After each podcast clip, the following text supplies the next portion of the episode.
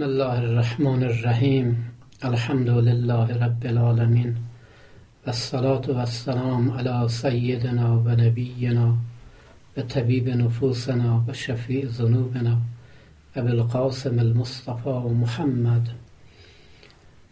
وعلى أهل, به وعلى أهل بيته الطيبين الطاهرين المأسومين سيما بقية الله في الأرضين سلام بر شما شنوندگان و همراهان عزیز و ارجمند.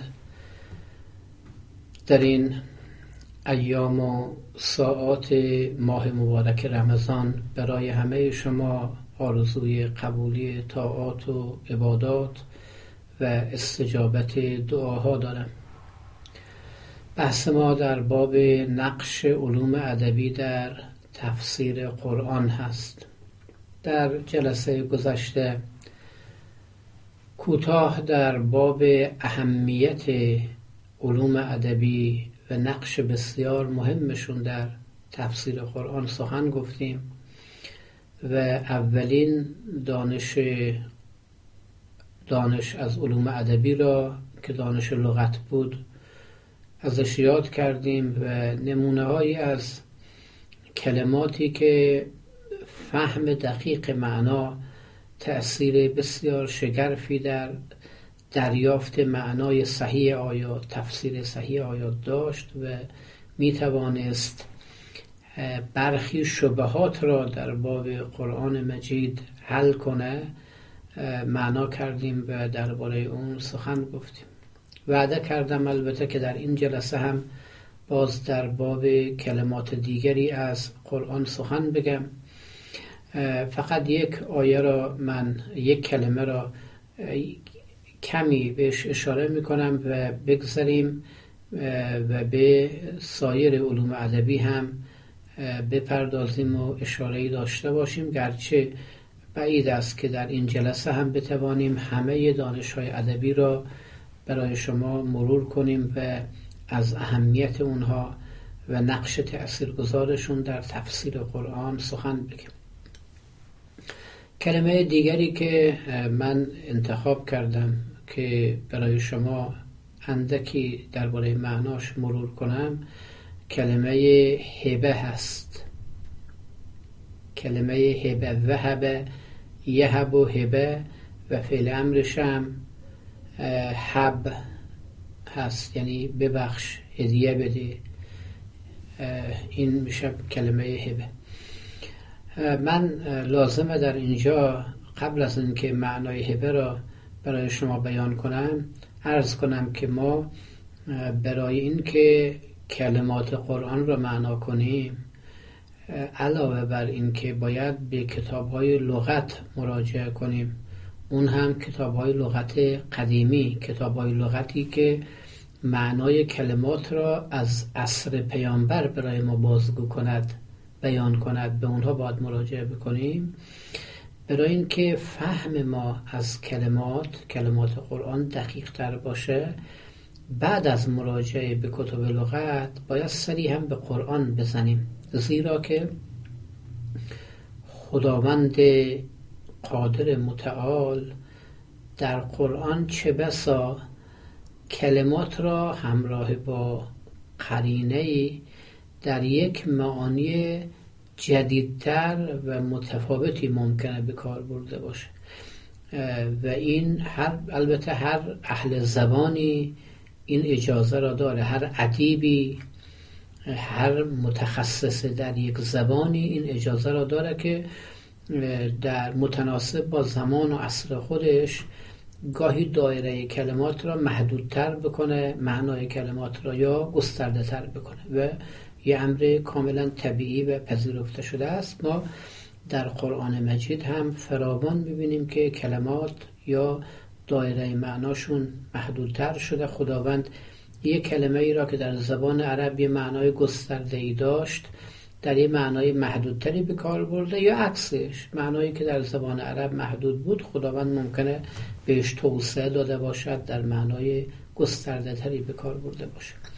گاهی هم بعضی کلمات هستند در قرآن مجید که خداوند به اونها قداست بخشیده. یعنی یک کلمه در زبان ممکنه کلمه عادی بوده و خداوند در قرآن یه بار ارزشی یه معنای ارزشی بهش داده. البته قداست که ارز کردم یک سوی قضیه است. گاهی وقتا کلمه قداست پیدا کرده در قرآن معنای ارزشی مثبت پیدا کرده گاهی هم بار ارزشی منفی پیدا کرده. هر دوش داریم در قرآن مجید. اما کلمه وهبه و هبه که به معنای بخششه یعنی فردی چیزی را به دیگری هدیه بده ببخشد یعنی هدیه بدهد. این معناش در لغت روشن و آشکاره. یعنی انسان یه چیزی را مجانن بدون دریافت هیچ عوضی به ملک دیگری در بیارد به او هدیه بدهد تا در اختیار او باشه مال او بشه. اینا بهش میگن هبه.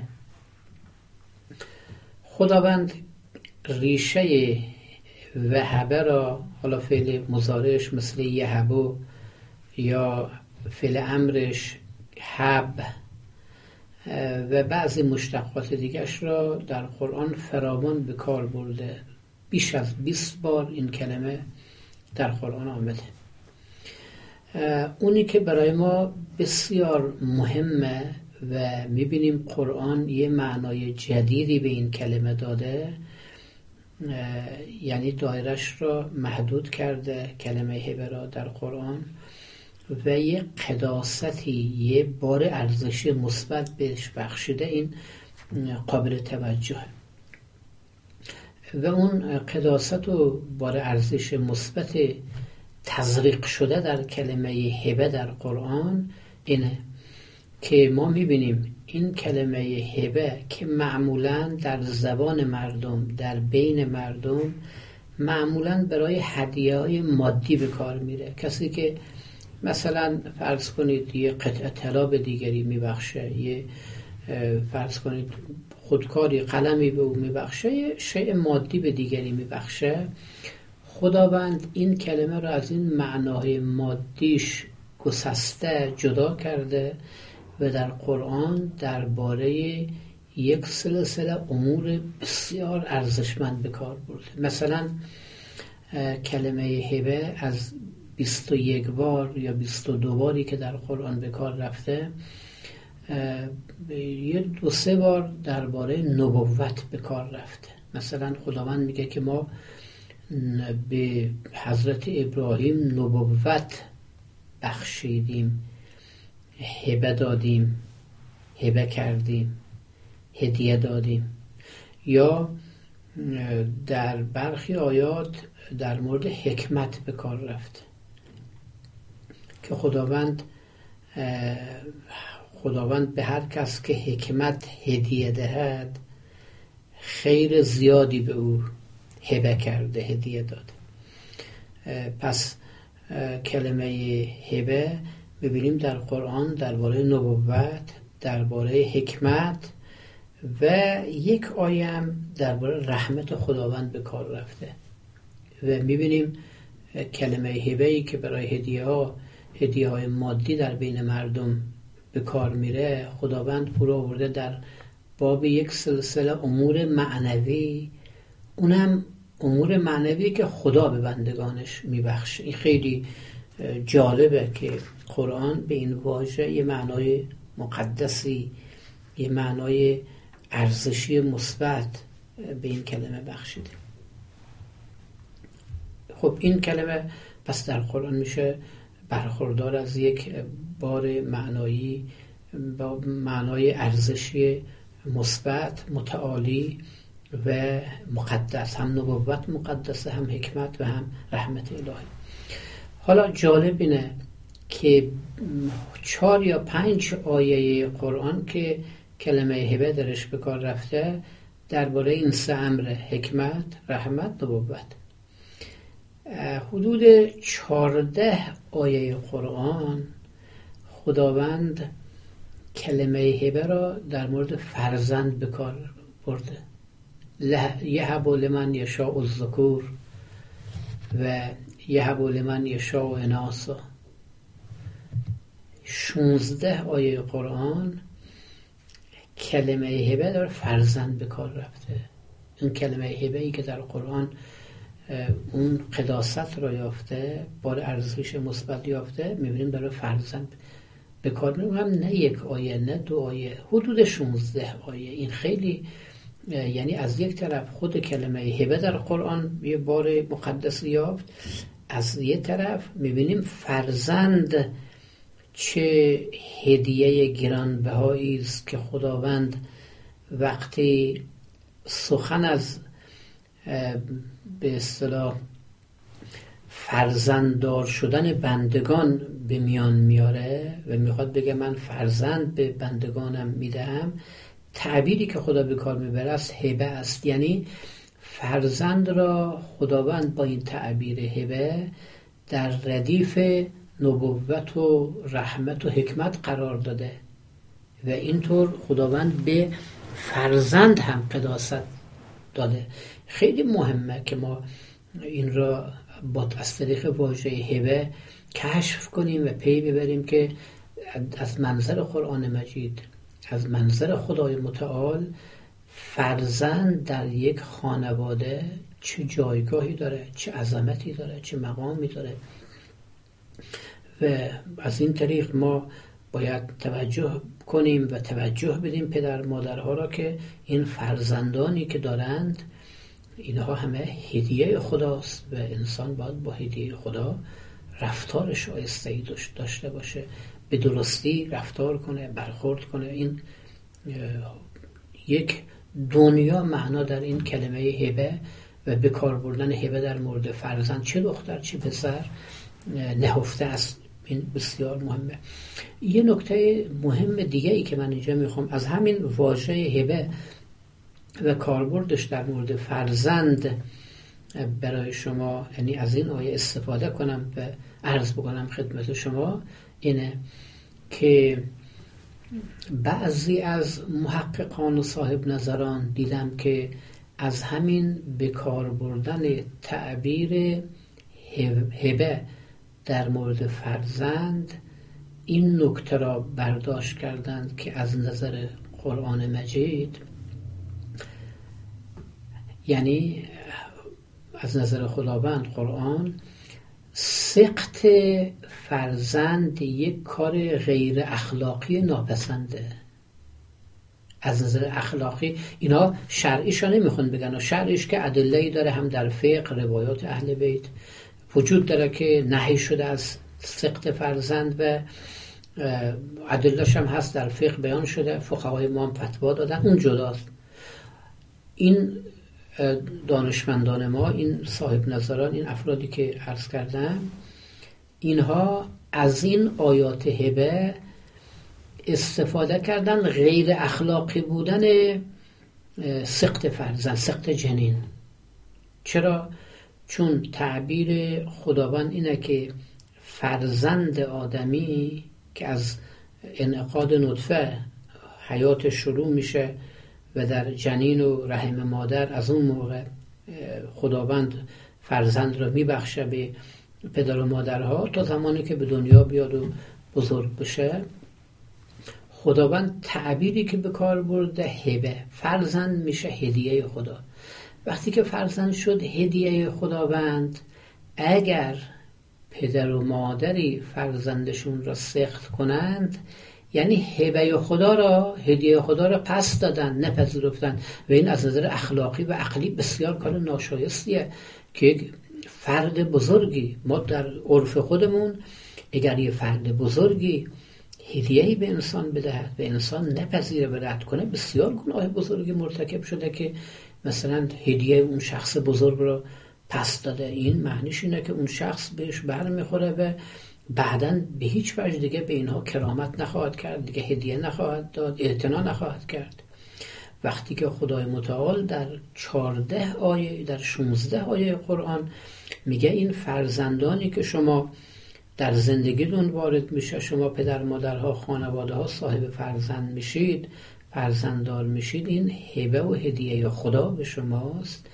اگر کسی بعد از اینکه فرزنددار شد رحم مادری حامل فرزند شد و این فرزندش را سخت کند سخت فرزند و جنین یعنی رد هبه خدا و این گناه بزرگی است. از این جهت از نظر اخلاقی و عقلی این عمل بسیار ناشایستی است. من در تایید این برداشت صاحب نظرانی که این برداشت را داشتن یه روایتی از امام صادق در تایید این بیارم ببینید یه وقتی یه فردی آمد از امام صادق علیه السلام سوال کرد که آقا در سفر نماز شکسته است یا یعنی واجب شکسته بخونیم یا جایزه؟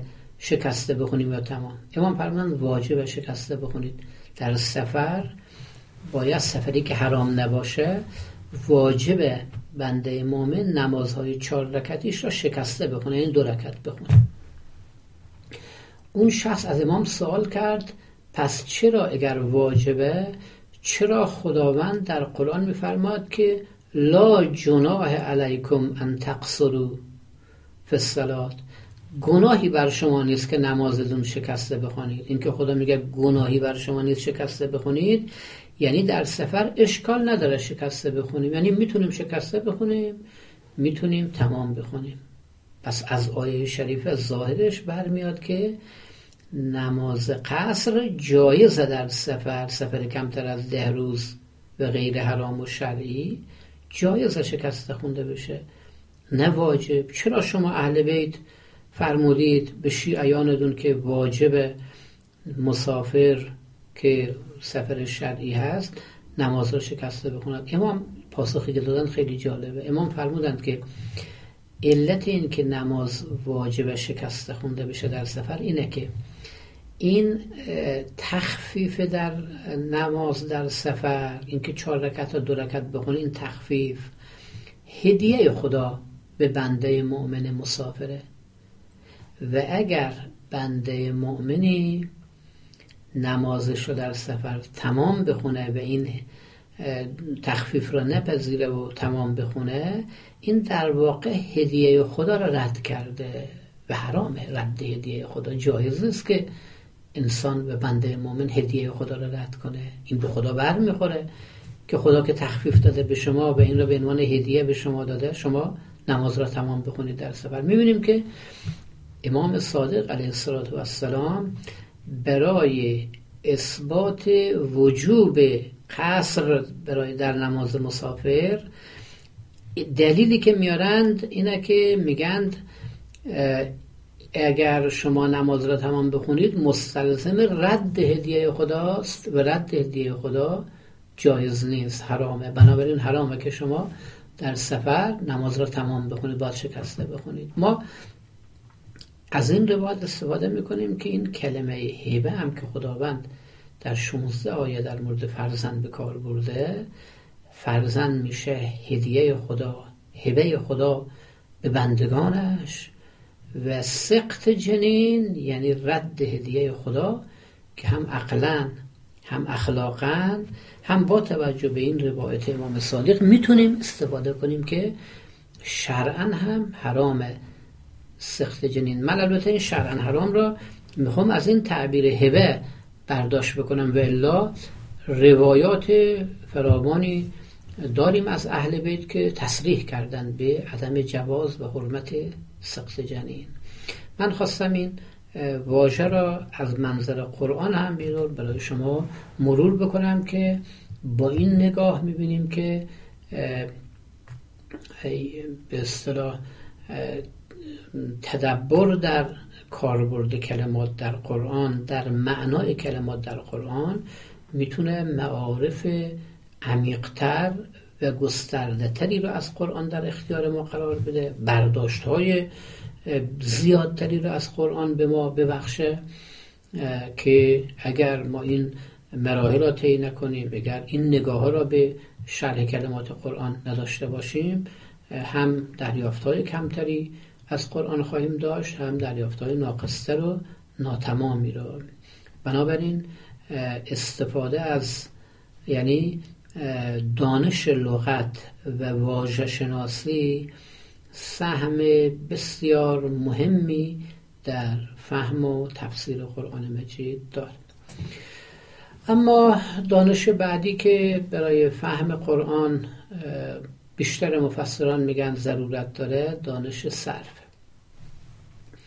دانش صرف درباره تغییرات یک کلمه به شکلهای مختلف بحث می‌کنه که این تغییر کلمه به شکلهای مختلف موجب تغییر معنای کلمات هم میشه. مثلا یک کلمه فرض کنید مثلا ذهبه که در قرآن آمده یا ضربه که در قرآن آمده یه معنایی داره رفتن یا زدن. همین کلمه را علم صرف به ما میگه می‌تونید با یه تغییراتی به شکل یزهبو در بیارید یا یزربو معناش تغییر می‌کنه.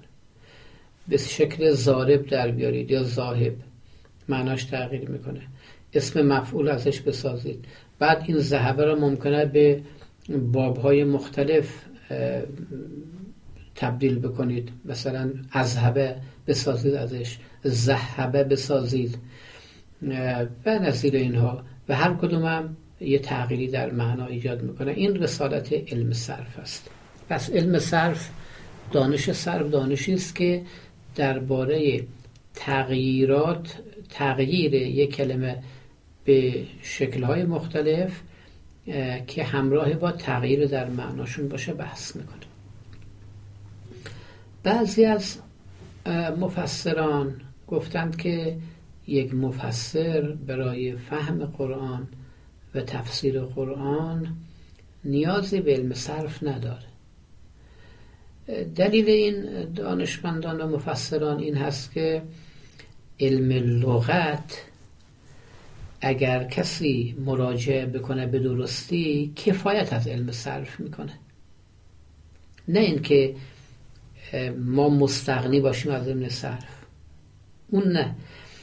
اینها نظرشون این هست که شما اگر به درستی به لغت مراجعه کنید همون لغت نقش علم صرف رو هم بازی می‌کنه و همون کافیه برای فهم و درک معنای صحیح کلمات قرآن. دیگه علم صرف اگر هم نخوندید نخوندید به نظر میاد که این نظر صحیح نباشه. این مفسران که این نظر را دادن خودشون علم صرف را خوندند و مهارت خوبی در علم صرف پیدا کردند به همین دلیل میگن که علم صرف نیازی نیست. اما اگر ما به افرادی که با صرف خیلی آشنا نیستند. به ویژه کسانی که غیر عرب زبانند مراجعه بکنیم ببینیم به طور خاص برای غیر عرب زبان ها آشنایی با علم صرف نقش مهمی داره در فهم و تفسیر قرآن. من این توضیح را اینجا باید عرض بکنم که ببینید ما دو تا تعبیر داریم در علم صرف و نف یکیش سما هست یکی قیاس هست. در سما طرفداران سما میگن که ما وقتی که یک کلمه را می‌خوایم معنا کنیم از قرآن باید مراجعه کنیم ببینیم عرب ها اون کلمه را چطور معنا کردن همونطور معنا کنیم.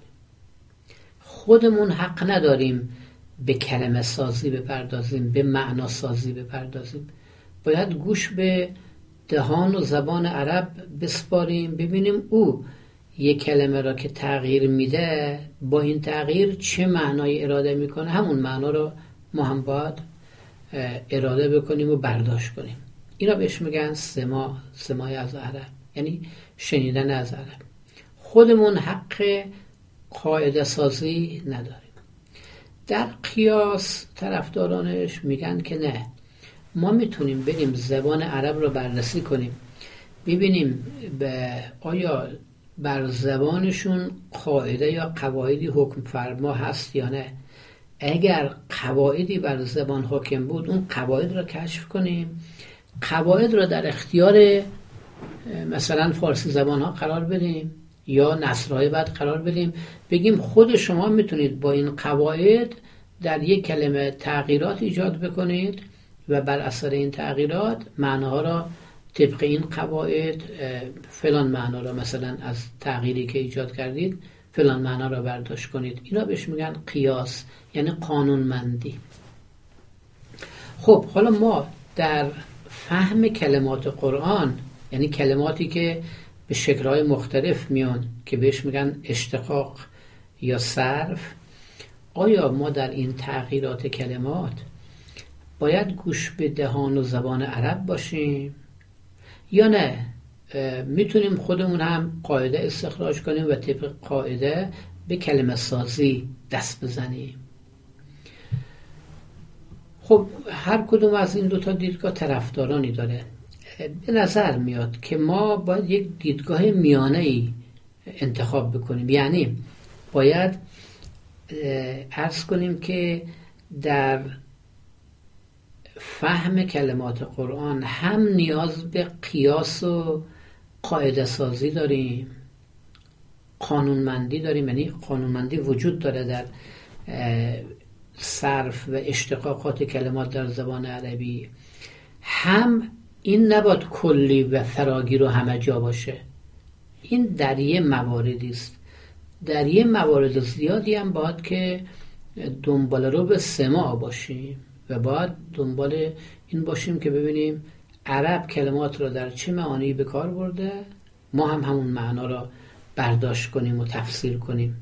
حق نداریم همه جا طبق قاعده سازی و قانونمندی پیش بریم. یعنی زبان اینطور نیست. زبان منطق نیست فلسفه نیست. زبان دائر مدار ذوقه. و ذوق هم استثناء داره. یعنی قوانین ادبی معمولا سرشار از استثناء. چرا؟ چون قواعد زبان تابع ذوق صاحبان زبانه. یه جاهایی ذوق یاری نمی‌کنه قاعده را خرق می‌کنند قاعده را دور می‌زنند بی قاعده عمل می‌کنند این در هر زبانی هم هست. شما می‌بینید هم دستور زبان فارسی هم دستور زبان عربی. فراوان قواعدی که بیان می‌کنن استثناء براش ذکر می‌کنن. این استثناء نشون دهنده اینه که ما باید تابع سما باشیم. اما قانونمندی هم لازمه. چرا؟ اگر قانونمندی را ما در صرف نپذیریم این معنیش اینه که هر کلمه ای کوچکترین تغییرات هم که درش ایجاد میشه این باید که به اعتماد نکنیم به قانون و معنای جدیدی به معنای متفاوتی باشه و اینطور بار حافظم سنگین میشه. حافظه خیلی باید بار زیادی رو تحمل بکنه که در همه تغییرات یه معنای متفاوتی رو درک بکنه. اینطور نیست. مثلا شما فعل ماضی را که 14 سیقه داره صرف می‌کنید یه قانونمندی به اصطلاح روشنی را تبعیت می‌کنه. و شما می‌تونید که طبق این قانون کلمات را به 14 سیغه صرف کنید 14 تا معنا ازش برداشت کنید. فعل مزارش همینطور. بابهای سلاسی مزید و سلاسی مجرد بابهای مختلف اسم فاید اسم مفعول همه اینها می‌بینیم که یک قواعد را دنبال می‌کنند. بله استثناءاتی هم دارند که ما باید به اون استثناء هم توجه داشته باشیم. بنابراین در علم صرف ما باید که هم قانونمندی را بپذیریم آموزش زبان خیلی راحت میشه در تحت قیاس و قانون. از طرفی سما هم یه امر لابدمن و ناگزیریه که وجود داره در زبان و باید اون هم در کتاب های لغت جستجو کنیم. بنابراین علم صرف هم به نظر ما مهمه و در تفسیر نه به نظر ما مفسران بزرگ و ادیبان و نحویان بیشترشون تأکید کردن بر ضرورت علم صرف و میگن مفسر اگر در علم صرف مهارت کافی نداشته باشه این هم احتمال خطای در فهم قرآن در حق او وجود داره و یا یه جاهایی باید که زحمت بیشتری بکشه بیشتر به زحمت میفته برای مراجعه تک تک مشتقات و کلماتشون به کتاب های لغت.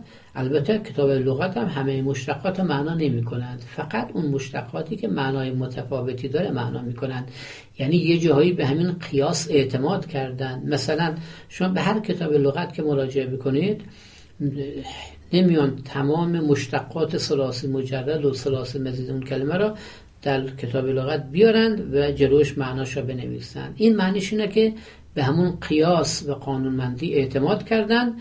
شما هم اونا را خوندید بلدید دیگه میگذرند و میرن موارد استثناء را معانیش بیان می‌کنند. بنابراین کتاب های لغت هم شیبهشون طوری است که صحه گذاشتن در این اعتبار و درستی قیاس. خب من یکی دو سه مثال بزنم برای شما که گاهی عدم توجه به علم صرف ممکنه موجب خطای در فهم و تفسیر قرآن بشه. این نمونهایی که من می‌زنم البته منحصر به دانستن علم صرف نیست.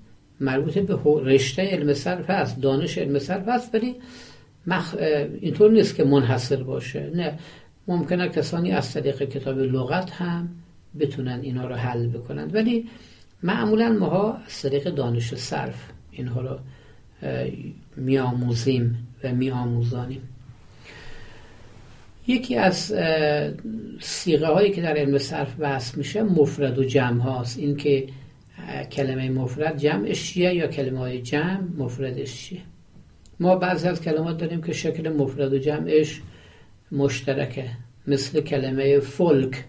فولک به معنای کشتی میاد و نه کشتی ها میاد. مفرد و جمعش مشترکه در قرآن هم به کار رفته. گمان می‌کنم هم مفرد آمده هم جمع. باید از کلمات دیگر جمله قرائن دیگر جمله بفهمیم که آیا فولک مفرده یا جمع. اما از مواردی که صرف ممکنه موجب فهم نادرست بشه یکی کلمه ودکره است. ودکره. این کلمه ودکره ودکره واو الف دال دال مشدد کاف وری البته واوش حرف واو عاطفه است واوش رو جدا بکنیم میشه ادکره. خب در قرآن کلمه ادکره آمده.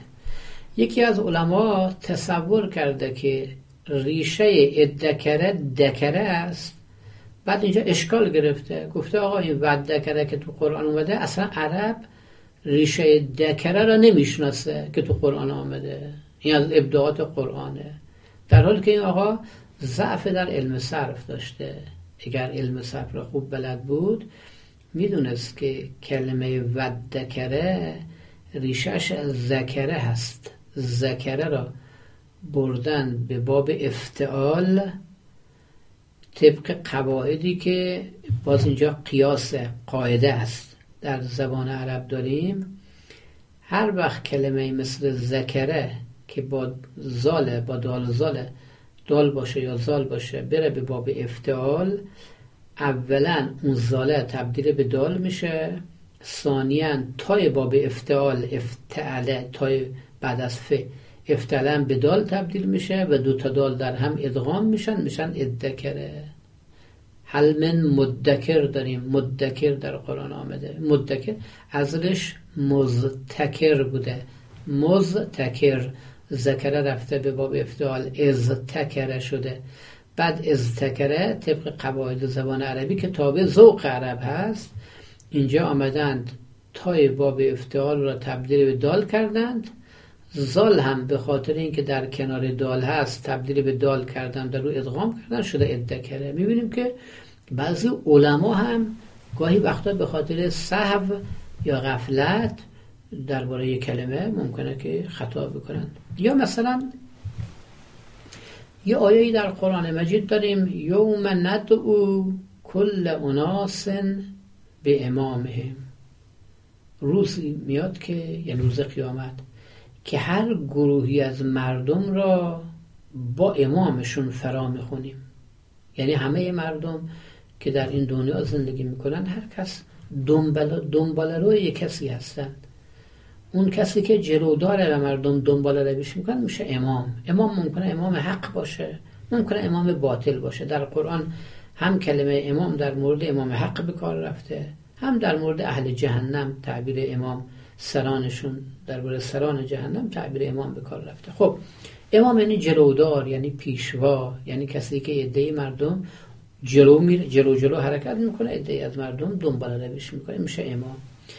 خدای متعال در این آیه شریفه میفرماد که یوم ندعو کل اناس به امامهم. روز میاد که هر هر دسته ای از مردم گروهی از مردم را با امامشون اون که جلودارشون بود اونی که مردم رو دنبال خودش می‌کشید با عمل خودش با زبان خودش با هر دو مردم رو به پیروی از خودش دنبال روی از خودش دعوت می‌کرد.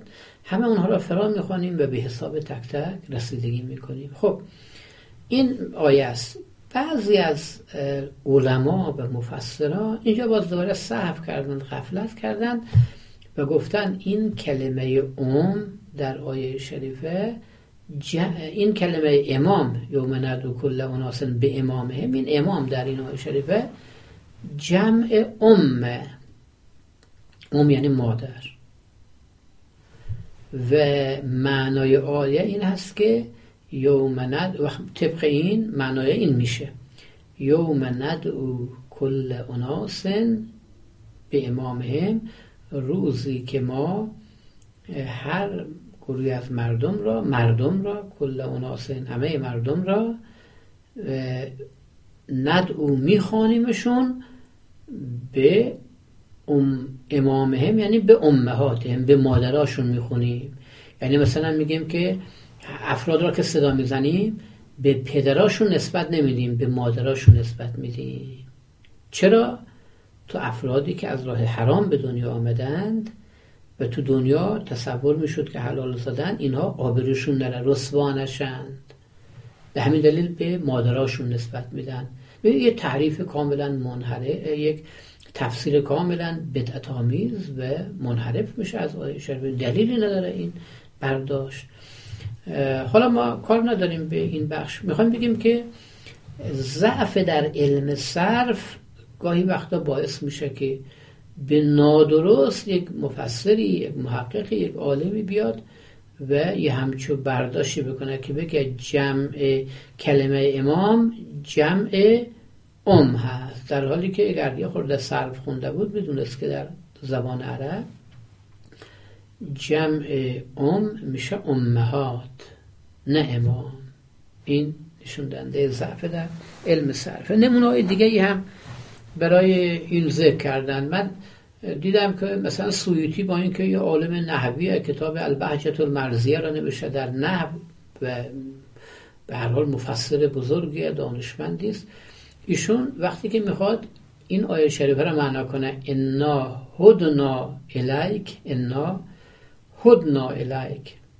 تو میگه که آه یکی از معانی هدایهدی هدایت یکی از معانیش بازگشتنه. بعد مثالی که می‌زنه این آیه را مثال می‌زنه.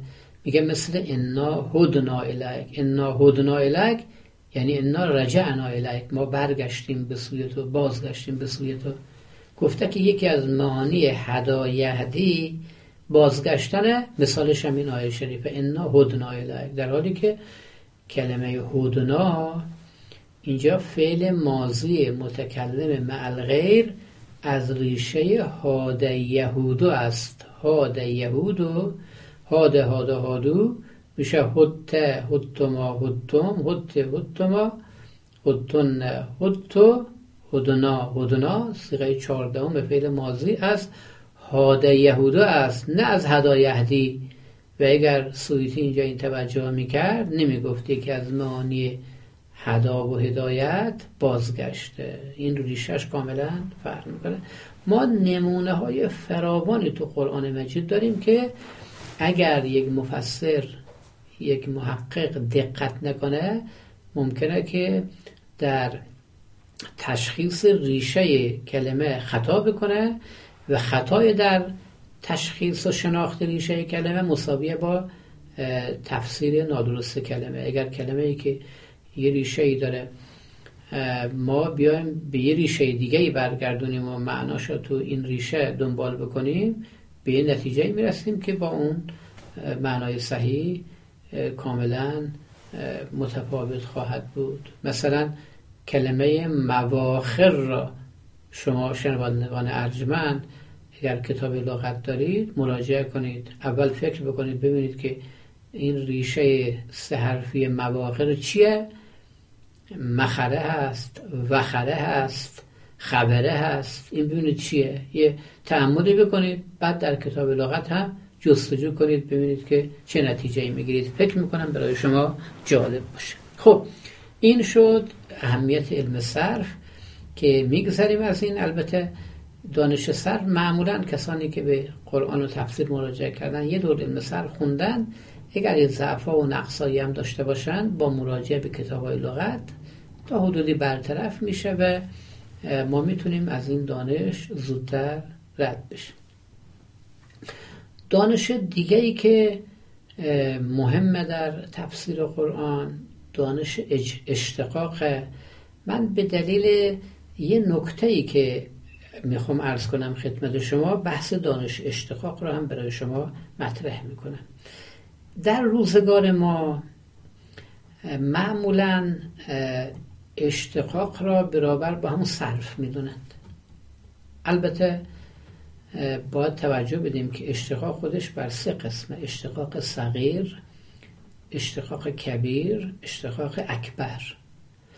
در گذشته دانش اشتقاق دانش مستقل بوده و کسانی به بحث درباره دانش اشتقاق به تعلیف کتاب پرداختند و نوشتاری هم از در گذشته وجود داشته. به حال دانش مستقلی در نظر می گرفتن اما امروز اشتقاق صغیر را برابر با علم صرف می‌دونن چون مباحثشون تا حدود زیادی مشترکه.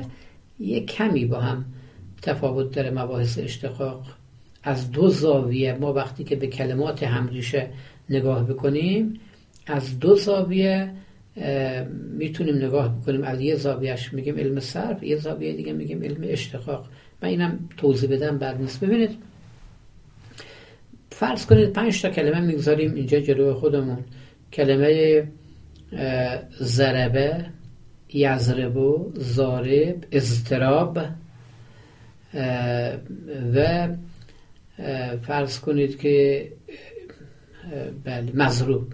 این پنج تا کلمه رو بگذاریم جلو خودمون. اگر ما از ضربه بریم به سمت یزربو یزربو زارب اضطراب. اگر از ضربه بریم به اون سمت میگیم علم صرف. یعنی ما کلمه ضربه را تغییرش دادیم تبدیلش کردیم به یزربو با افزودن یه. تبدیلش کردیم به ازراب یا ازربه به زاره به ازتربه اینا میگیم صرف. تغییر کلمه به شکلهای مختلف. اما اگر از اون طرف برگردیم مثلا ازتربه را بخوایم ریشش پیدا کنیم از اون طرف که بیایم میگیم اشتقاق میگیم کلمه ازتربه از ضربه مشتق شده جدا شده گرفته شده. پس از اون زاویه بالا که بیایم به ریشه میگیم اشتقاق. از ریشه که بریم به سمت شکلهای مختلف میگیم صرف یا تصریف. خب. نکته ای که در دانش اشتقاق وجود داره اینه. ببینید از نظر ظاهری در اشتقاق صغیر که همون علم صرف هست کلمه را به شکلهای مختلف در میاریم. مثلا شما در مثلا قامه یعنی استاد اقامه یعنی برپا کرد. خب؟ ما میگیم که این قامه به باب افعال رفت و متعدی شد. معناش متعدی شد. و اگر کسی درباره ریشه اقامه از ما سوال کنه میگیم که اقامه از ریشه قامه مشتق شده این از نظر لفظیه. اما از نظر معنایی چطور؟ اون یکم دقیق تره. من یه مثال واقعی از قرآن مجید برای شما بزنم. ببینید در قرآن در آیات فراوانی مؤمنان به اقامه نماز امر شدند. یا اقامه کنندگان نماز مورد مده و تمجید الهی قرار گرفتند. خداوند ازشون تمجید کرده در قرآن. کسانی که یقیمون از صلات و یعطون از زکات یا آیاتی میفرماد اقیم الصلات اقیم الصلات. این کلمه اقیمو و اقیم که از سه حرف قام قامه قومه مشتق شده. از نظر لفظی بگیم که بله اقامه از قامه مشتق شده. اما از نظر معنایی چی؟ آیا از نظر معنایی هم کلمه اقامه از معنای قامه به معنای ایستادن مشتق شده یا نه؟ این جای بحث داره. و بحث در این باره نقش خیلی مهمی در تفسیر آیات اقیم الصلات و اقیم الصلات داره. ببینید اونی که الان در اذهان خیلی از مردم و به حال بعضی محققان ما هست اینه که قامه یعنی استاد. اقامه یعنی برپا داشت. خداوند در قرآن برای نماز خواندن بندگان مؤمنش اغلب فعل اقامه را به کار برده. قامه را خیلی کم به کار برده. یا اصلا به کار نبرده در مورد نماز. یک جا الان خاطرم هست که خداوند در باره منافقان به کار برده. فرماید که و ازا قامو الاسلات قامو کسالا. وقتی که برای نماز بلند میشن با کسالت و بیحالی. منافقان با کسالت و بیحالی برای نماز بلند میشن. نماز خواندن منافقان را خداوند تعبیر کرده بیا قامو الاسلات بلند شدن برای نماز. اما در حق مؤمنان جز بعضی از آیات که سلا به کار برده مثلا در رسول خدا در سوره اقره کلمه سلا به کار رفته. عبدن ازا سلا سلا نماز گذاشت. بعد از سوره اقره در بیشتر سوره ها مؤمنان به اقامه نماز امر شدند حالا این اقامه نماز یعنی طبق ظاهر که در اذهان خیلی از به شما هست قامه الاسرات یعنی برای نماز بلند شد. اقام الصلات یا اقیم الصلات یعنی نماز را برپا دارید. یعنی چه نماز را برپا دارید؟ اگر که همینطوری بخوایم معنا کنیم یعنی نماز را برپا دارید. یعنی چه؟ اینجا بحث اشتخاق پیش میاد. بعضی از مفسران گفتند که منظور از برپا داشتن نماز یعنی نماز رو بخونند جامع شرایط باشه یعنی با, شرایط باشه کامل باشه. اینا میگن اقام است. این یعنی برپا داشتن نماز. زمخشری که در نحو و بلاغت در مباحث ادبی ادبی قرآن استاد به تفسیر کشافش سرشار از نکات ادبی و رموز و اسرار ادبی قرآن هست. او در اینجا میگه که کلمه اقامه از قامه به معنای ایستادن مشتق نشده بلکه اقامه از اقام سوق مشتق شده گرفته شده. یا مثلا قام به سوق. منظور از اقام سوق یعنی بازار را رونق داد رواج داد. در مقابل کسده به کار میره. اگر که بازار دوچار کسادی بشه اینجا میگن کسد از سوق. بازار الان بیرونق شد. کسی خرید و فروش انجام نمیده کسی بازار نمیاد جنس بخره. مثل همین ایام کرونایی که دو سال پیش که واقعا کاسبان ما خیلی با شغلشون کسبشون دوچار کساد و بیرونقی شد و آسیبهای جدی دیدند. اینا میگن چی؟ کسد از سوق یعنی بازار بیرونق شد خرید و فروش درش انجام نمی‌گیره. در مقابل کسد از سوق اقام از سوقه یعنی بازار رونق گرفت کسب و کار رونق گرفت. اون وقت زمخشری میگه که گاهی وقتا یه تاجرای خیلی باهوش و با سلیقه پیدا میشند یه جنس رو میرن تجارت می‌کنن از مثلا خارج می‌خرن میان تو بازار که این جنسه اونقدر مرغوبه که رونق میده به بازار. یکی که می‌گیره این جنس ها می‌بینه جنس بسیار مرغوب و خوبیه با کیفیت خوش دسته و استفاده از اون خیلی راحته خبر میده به این یکی به اون یکی. همه شیفته این جنس میشن علاقمند به این جنس میشن همه رو به بازار میرن جنس هم می‌خرند.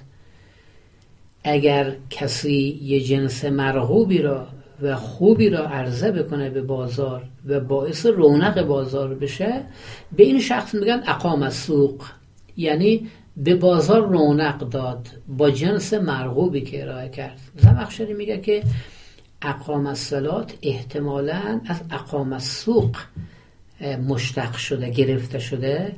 بنابراین اقام الصلات یعنی به نماز رونق داد.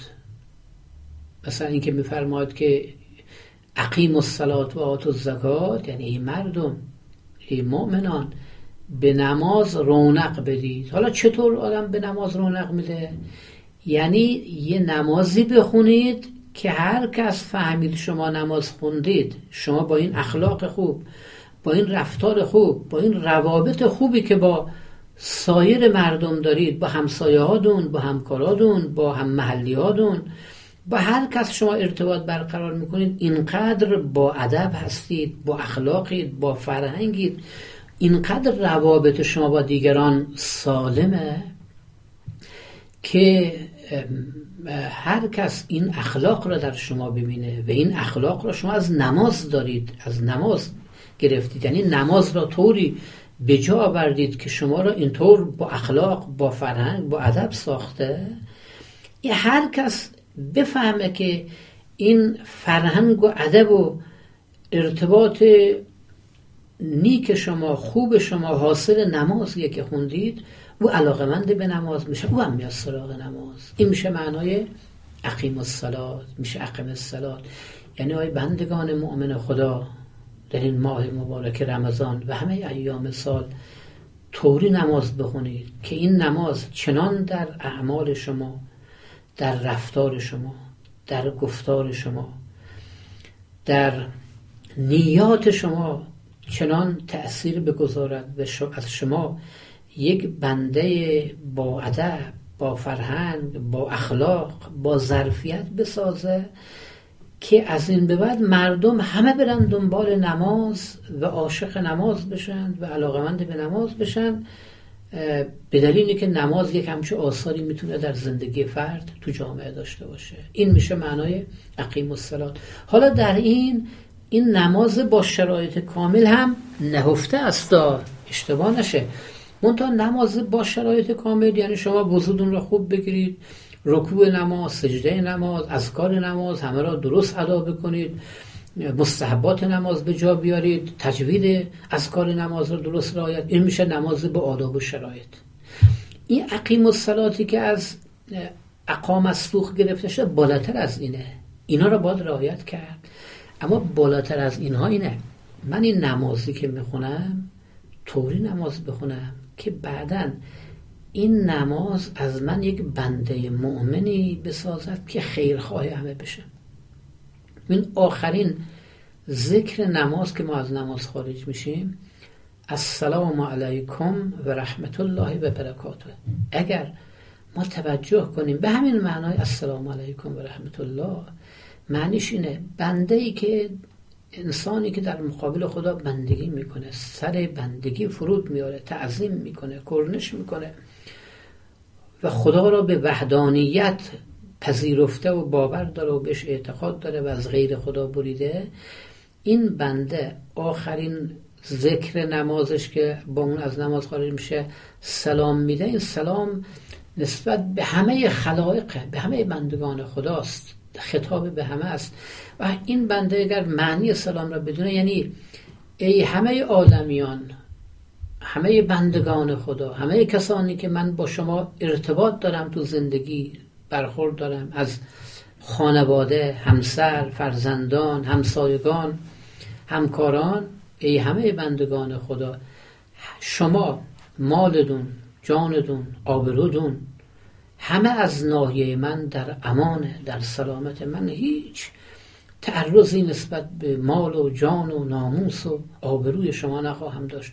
از ناحیه من شما همه در امان هستید. از ناحیه من جز سلامت و خیر و خیرخواهی به شما نخواهد رسید. این معنی سلام نماز. خب اگر نماز را انسان درست به جا بیاره حاصل نماز این میشه که انسان یک بنده با فرهنگ با ادب با ارتباطات سالم نسبت به همه بندگان خدا خواهد داشت خواهد بود و نتیجه اون رونق گرفتن نماز در جامعه خواهد بود. این میشه تاثیر اشتقاق در معنی کلمات قرآن. حالا با این نگاه ما لازم داریم سراغ قرآن بریم و هر کلمه ای که می‌خوایم معنای دقیقش رو دریافت کنیم بریم در کتب لغت گذشته خوب تحقیق کنیم همه کاربردها را استخراج کنیم کتاب های مفسران را مفسران ادبی مثل تفسیر مجمع البیان مرحوم تبرسی که از مفاخر بزرگ شیعه است و سایر کتاب تفاسیر ادبی تفسیر شریف المیزان سایر تفاسیری که مفسران گذشته زحمت کشیدن و این اسرار و دقایق ادبی و لغوی در تفاصیلشون کم و زیاد بیان کردن بریم مطالعه کنیم و بعد از اینکه کاربردهای مختلف یک کلمه را استخراج کردیم بعد ببینیم کدام کاربرد به آیه قرآن نزدیکتره تناسب بیشتر داره. معنای زیباتری از آیه در اختیار ما می‌گذاره. ما قرآن را با اون کاربرد معنا کنیم و تفسیر کنیم. چرا که قرآن کلام خدای حکیمه کلام خدای مهربانه کلام خدای آفریدگار همه بندگان خیرخواه همه بندگان. رحمت کننده نسبت به همه بندگانه و خداوند بهترین و زیباترین معانی و معارف رو از کلامش اراده کرده. ما هم باید کلمات خداوند را به بهترین معناها تفسیر کنیم. خب وقتی امروز ما هم به سر آمد و بنده نکاتی که در مباحث ادبی قرآن یادداشت کرده بودم که در این دو جلسه تقدیم شما کنم به نصفش هم نرسید و از بر بحث درباره دانش نحو و معانی و بیان و بدی و تاریخ و رسم الخطا فرصت نشد به درباره اینها هم بحث بکنیم و نقش اینها را در فهم و تفسیر قرآن بیان بکنیم مورد اشاره قرار بدیم. به همین مقدار اکتفا می‌کنم. برای همه شما در این لحظات ماه مبارک رمضان در این ساعات در این لحظاتی که نفسهای شما هم تسبیح است و عبادات شما را خداوند مضاعف خریدار است برای همه شما بهترین ها را آرزو دارم و توفیق بندگی خدا را عبادت خداوند را قرائت قرآن تلاوت قرآن تدبر در قرآن و اقامه نماز در این ماه مبارک و در همه ایام سال را بر از خداوند برای خودم و برای شماها مسئلت می کنم که ماه مبارک رمضان هم بهار قرآن است و هم بهار نماز. و السلام علیکم و رحمت الله.